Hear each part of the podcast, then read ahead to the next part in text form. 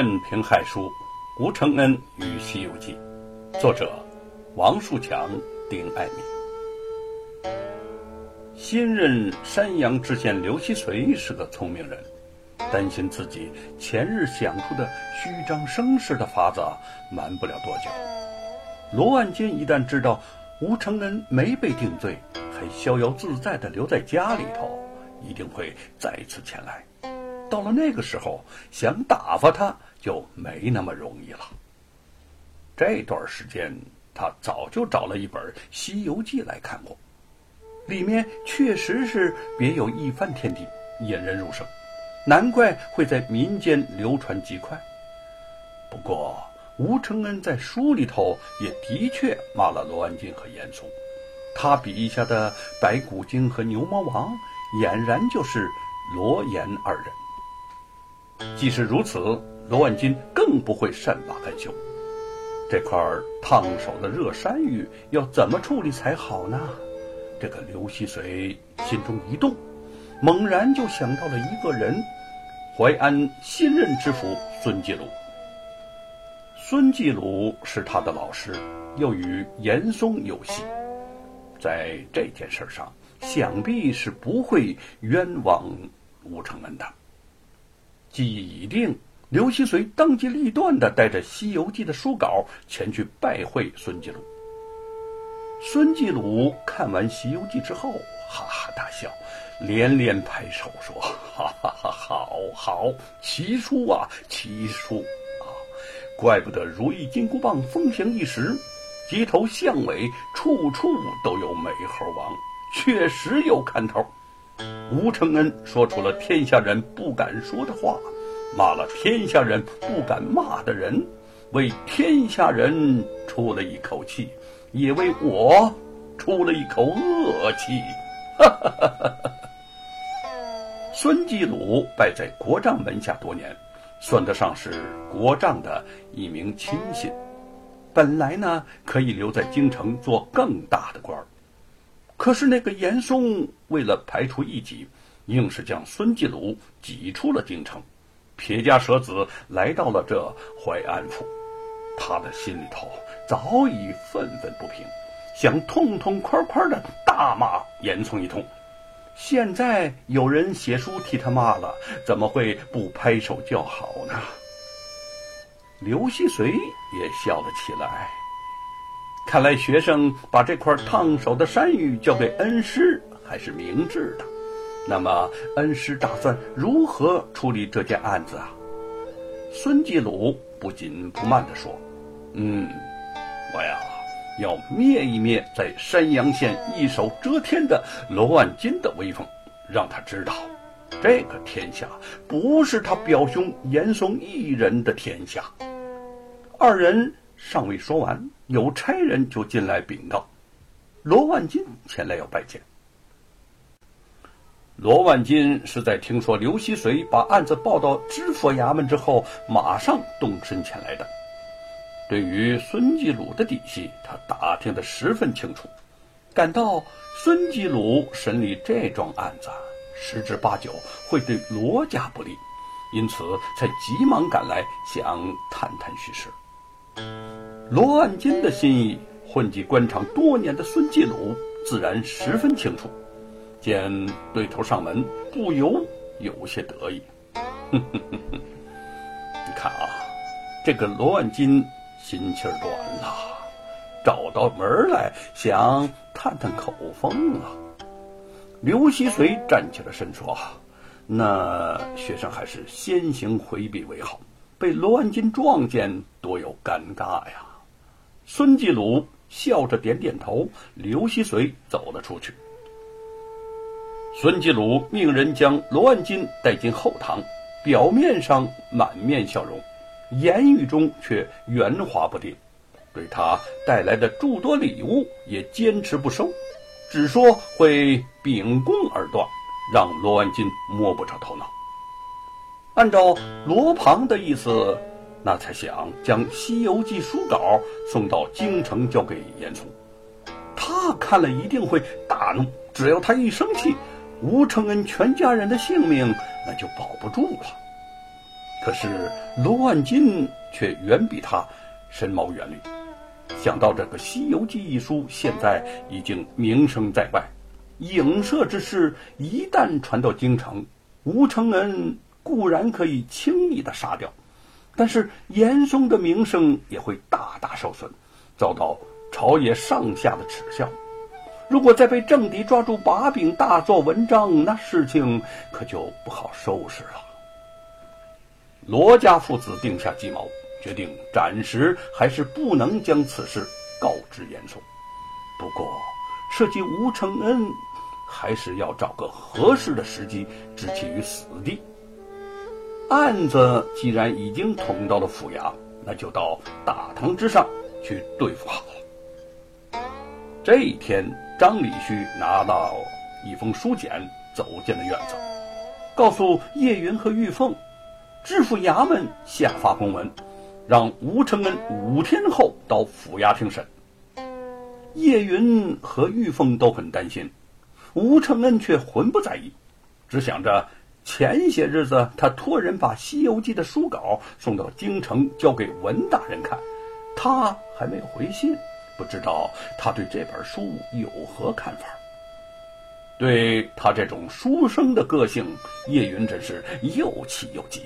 哎呀，我说相公，都什么时候了，你还惦着听别人的看法？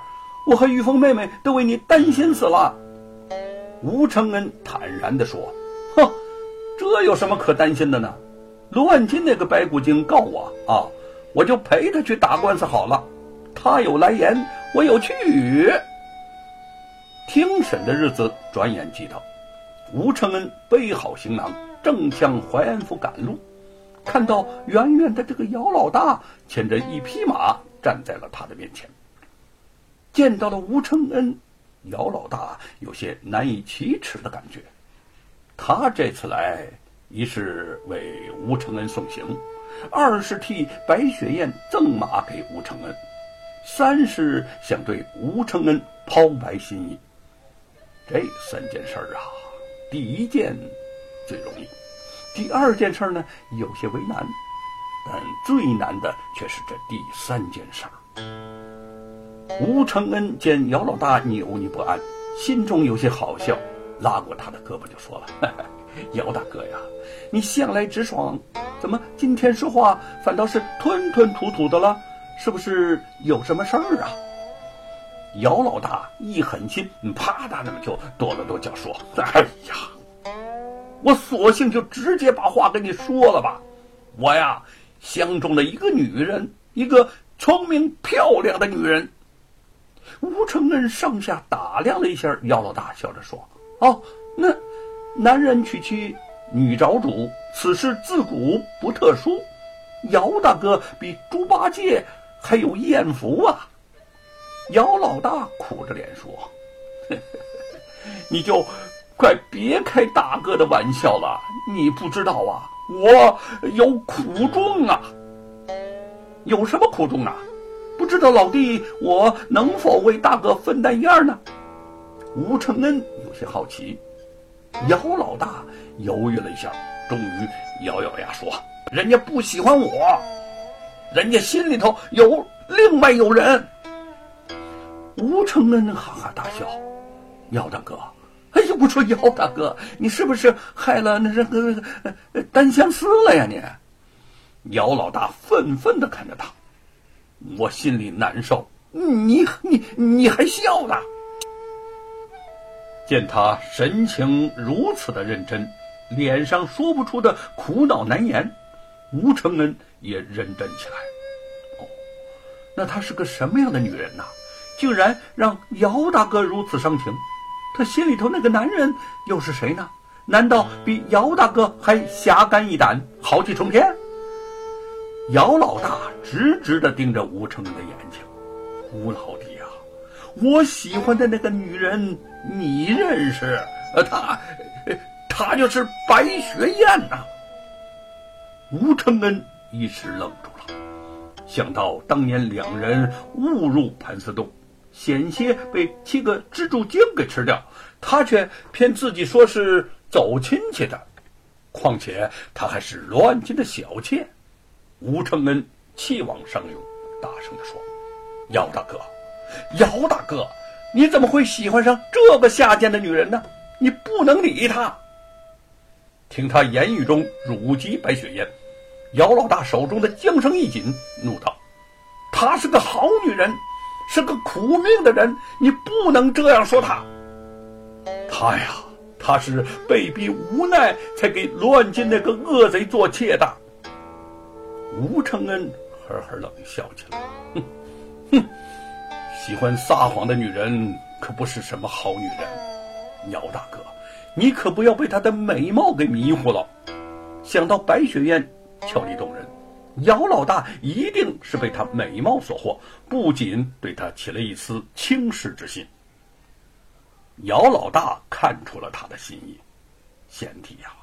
你我相识多年，我是什么样的人品，你还不清楚吗？白雪燕并不是你想象中贪图富贵的人，她跟你同样的憎恨罗万金，你错怪她了。吴承恩仰头向天，哼，哎呀，错怪他了。我敢说，罗万金身边的人没有一个好东西。对他的固执。姚老大真想揪住他痛打一顿。如果不是临行前白雪燕一再的叮嘱，让他不要把他相救吴成家之事说出，他忍不住就要直斥吴承恩忘恩负义了。但是如今实情既不能讲，他只有暗中的叹息一声，恳切的说：“白雪燕的命那是真苦啊！她被人贩子拐卖给了罗万金。”又被罗万金差点活活的打死，我是无意中救了他。相处的这段时间，对他有了情。我曾经对着老天发誓，今生若娶了她，来世当牛做马，我都愿意。姚老大言辞恳切，绝非作伪。吴承恩对他知之甚深，终于渐渐的相信，但他还是不解。姚大哥一片痴心，这么好的女人，为什么就不解你的风情呢？姚老大跺着脚说：“为什么？为什么？是因为他的心里想的是别人，那个人他不是我。”吴承恩开玩笑的说：“嗯，那个人是谁？啊，那个人是谁？”姚老大挥起九齿钉耙，一耙子结果的情敌就是嘛？姚老大手指着他，神情好似哭笑不得，半晌方说出话来：“还结果了他，那个人，那个人就是你。”吴承恩惊诧无比：“我？白雪燕心里想的人怎么会是我呢？姚大哥呀，你这你你这个玩笑可是开大了。”姚老大拎起了麻将。弯腰从地上捡起了那么一根树枝啪的一下子就给折断了。我若是有半句假话，就如同这树枝三步之外折为两截。